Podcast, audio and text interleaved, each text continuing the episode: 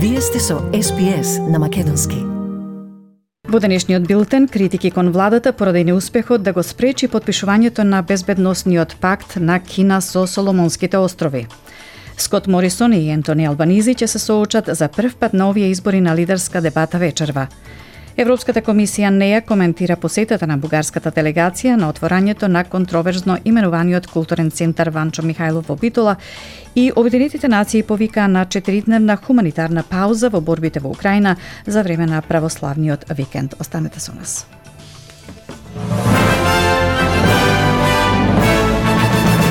Подпишувањето на безбедносен пакт меѓу Кина и Соломонските острови е опишано како најголем неуспех на австралиската надворешна политика во Пацификот од времето на Втората светска војна. Договорот што го објави Кина се очекува да ја зголеми загриженоста на Соединетите држави, држави и сојузниците Австралија и Нов Зеланд за растечкото кинеско влијание во регионот кој историски е под нивна контрола. Портпаролката на за надворешни работи на лабористите Пени Вонг вели дека ова се случило под лидерство на Скот Морисон, критикувајќи го премиерот кој го испратил кој ја испратил сенат, кој го испратил се извином сенаторот Зет Шешелја да лобира кај владата на Соломонските острови наместо тој самиот да го посети местото. The United States is sending you know, their, their top Indo-Pacific National Security Advisor, Kurt Campbell, We send a junior minister at the last minute in a region that is critical to our security. Yet again, Mr Morrison's gone missing, and he might talk, talk a tough game, but what we are seeing on his watch is the worst Australian foreign policy blunder in the Pacific since the end of World War II. Скот Морисон и Антони Албанизи ќе се соочат за прв пат на овие избори на лидерска дебата вечерва. Премиерот и лидерот на опозицијата ќе се сретнат во Бризбен, каде ќе одговараат на прашања од неопределените гласачи.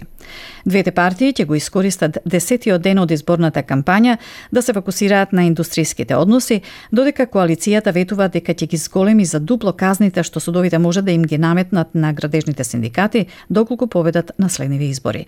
Казните за сериозни прекршоци како што се незаконски индустријски активности, слобода на здружување или принуди ќе се зголемат на 88.000 долари за поединец и 444.000 долари за синдикат.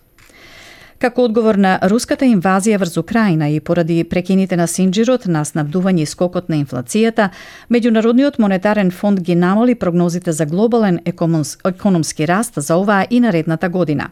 Главниот економист на организацијата Пиер Оливие Горинчес вели дека војната во Украина ја наруши глобалната трговија, ги зголеми цените на нафтата, ги загрози резервите на храна, што доведе до зголемување на несигурноста што веќе постоеше поради ковид и варијантите Global economic prospects have been severely set back, largely because of Russia's invasion of Ukraine.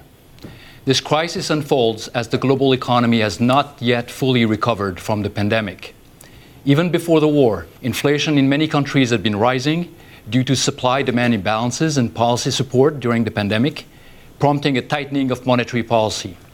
Beyond its immediate and tragic humanitarian impact, the war will slow economic growth and increase inflation. Сепак, прекините на рускиот и украинскиот извоз може неочекувано да влијаат и за другите извозници на стоки како што е Австралија.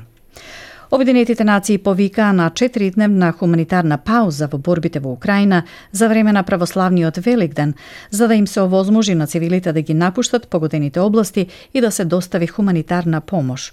Доколку се договори, прекинот на огнот ќе започне утре и ќе заврши во недела навечер, по одбележувањето на православниот Великден кој го слават повеќето украинци и руси. Генералниот секретар на Обединетите нации Антонио, Антонио Гутереш вели дека организацијата е подготвена да испрати хуманитарни конвои во четирите најпогодени региони. The humanitarian pause would provide the necessary conditions to meet two crucial imperatives.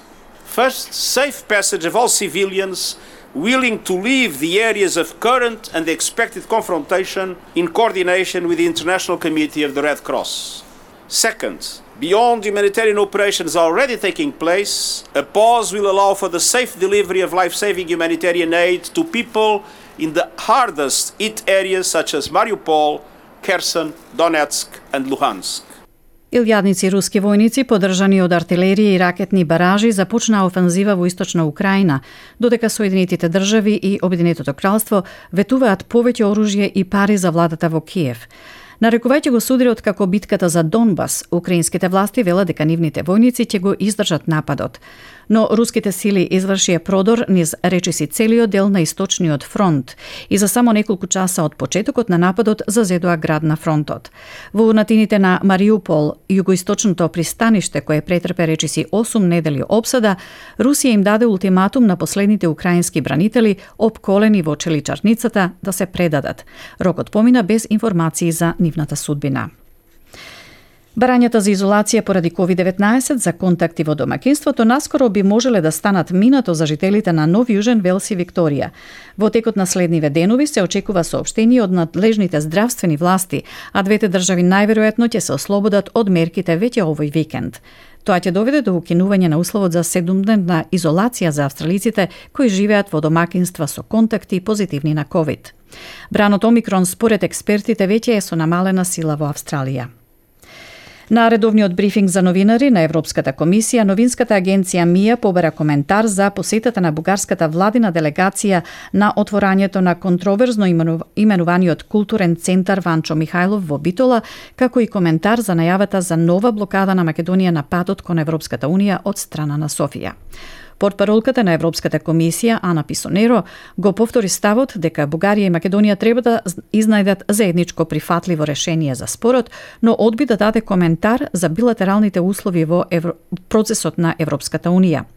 Писонеро не дала одговор ниту на прашањето дали условите кои Софија му ги поставува на Скопје, а тоа е промена на уставот пред почеток на преговорите со Европската Унија, промена на учебниците и слично, се услови што ги одобрува Европската, Европската комисија. Иако е јасно дека тие не се дел од копенхашките критериуми, кои комисијата е должна да ги почитува како чувар на повелбите на Европската Унија. Европската комисија не коментираше за посетата на бугарската делегација во контроверзно именуваниот центар во Битола, а не реагираше ниту на осудата од страна на еврејската заедница во Македонија. Македонската делегација не присуствуваше на настанот, со што според шефот на македонската дипломатија Бујар Османи јасно е ставено до знаење дека владата не се согласува со името на клубот и не дава подршка на тоа, а од друга страна не оставила простор за бугарската страна да има алиби дека земјата не ги почитува човековите права и дека е против организирање на заедниците во земјата. Одговорност за шефот на дипломатијата Бујар Османи, но и од владата, бара опозицијската ВМРО ДПМН, откако според нив власта го дозволила отворањето на Бугарскиот културен центар Иван Михајлов во Битола во присуство на бугарскиот премиер Кирил Петков и неколку министри. Председателот на владата Димитар Ковачевски во видеообраќање рече дека отворањето на бугарскиот клуб во Битола потикнало говор на омраза и недоверба со намера да ги подкопа и стави под сомнение досегашниот напредок во диалогот меѓу Скопје и Софија. Од опозицијската ВМРО, обвинува, ВМРО ДПМР обвинува дека владата премолчала промоција на фашизам од страна на Бугарија среде Битола и дека со згрозување гледаат на фактот што македонскиот премиер Ковачевски не го осудил чекорот на бугарскиот премиер Петков, туку дипломатски, како што велат, го разводенува целиот скандал.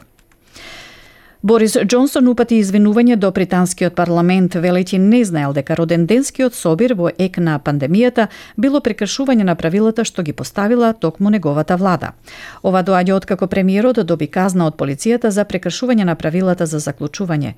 Истиот ден кога опозицијските пратеници гласа да обезбедат истрага поради тврдењата дека британскиот премиер го лажел парламентот со постојано негирање на какво било прекршување на правилата, премиерот рече дека сега сватил дека погрешил. Let me begin in all humility by saying that on the 12th of April I received a fixed penalty notice relating to an event in Downing Street on the 19th of June 2020. I paid the fine immediately and I offered the British people a full apology.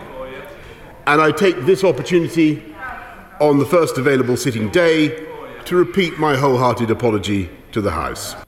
Полицијата се уште истражува неколку други забави во владините згради на кои наводно присуствувал Джонсон, а во меѓувреме опозицијските партии продолжуваат да параат оставка од премиерот. Кралскиот австралиски коледж за општи лекари ја повикува сојузната влада да ја засили дистрибуцијата на дози на вакцината за COVID-19. Тоа доаѓа по извештаите дека општи лекари фрлиле илјадници дози на вакцините, откако барањата за вакцинација се намалија во многу заедници. Пакетот за поддршка на Пацификот во вредност од 304,7 милиони долари треба да истече во јуни оваа година, а и на многу други земји во развој им е потребна вакцината. Председателката на коледжот за општи лекари, професорката Карен Прайс, вели дека е потребна итна акција. We need to keep promoting the, the need for boosters in our um, in our patients because 68% of people who are eligible have had their boosters, but there's still another 32% who need to get them.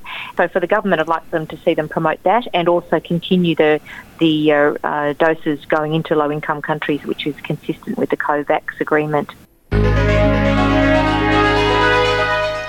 Од најновата курсна листа денеска еден австралиски долар се менува за 0,68 евра, за 0,73 американски долари и за 41,55 македонски денари, додека еден американски долар се менува за 56,45 македонски денари, а едно евро за 60,91 македонски денар.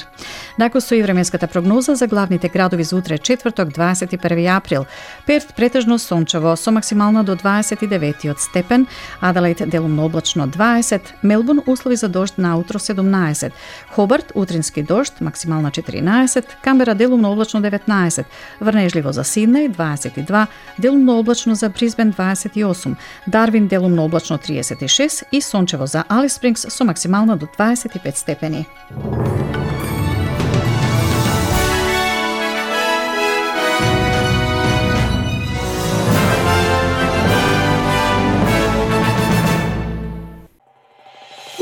Сакате ли да чуете повеќе прилози како овој? Слушате подкаст преку Apple Podcasts, Google Podcasts, Spotify или од каде и да ги добивате вашите подкасти.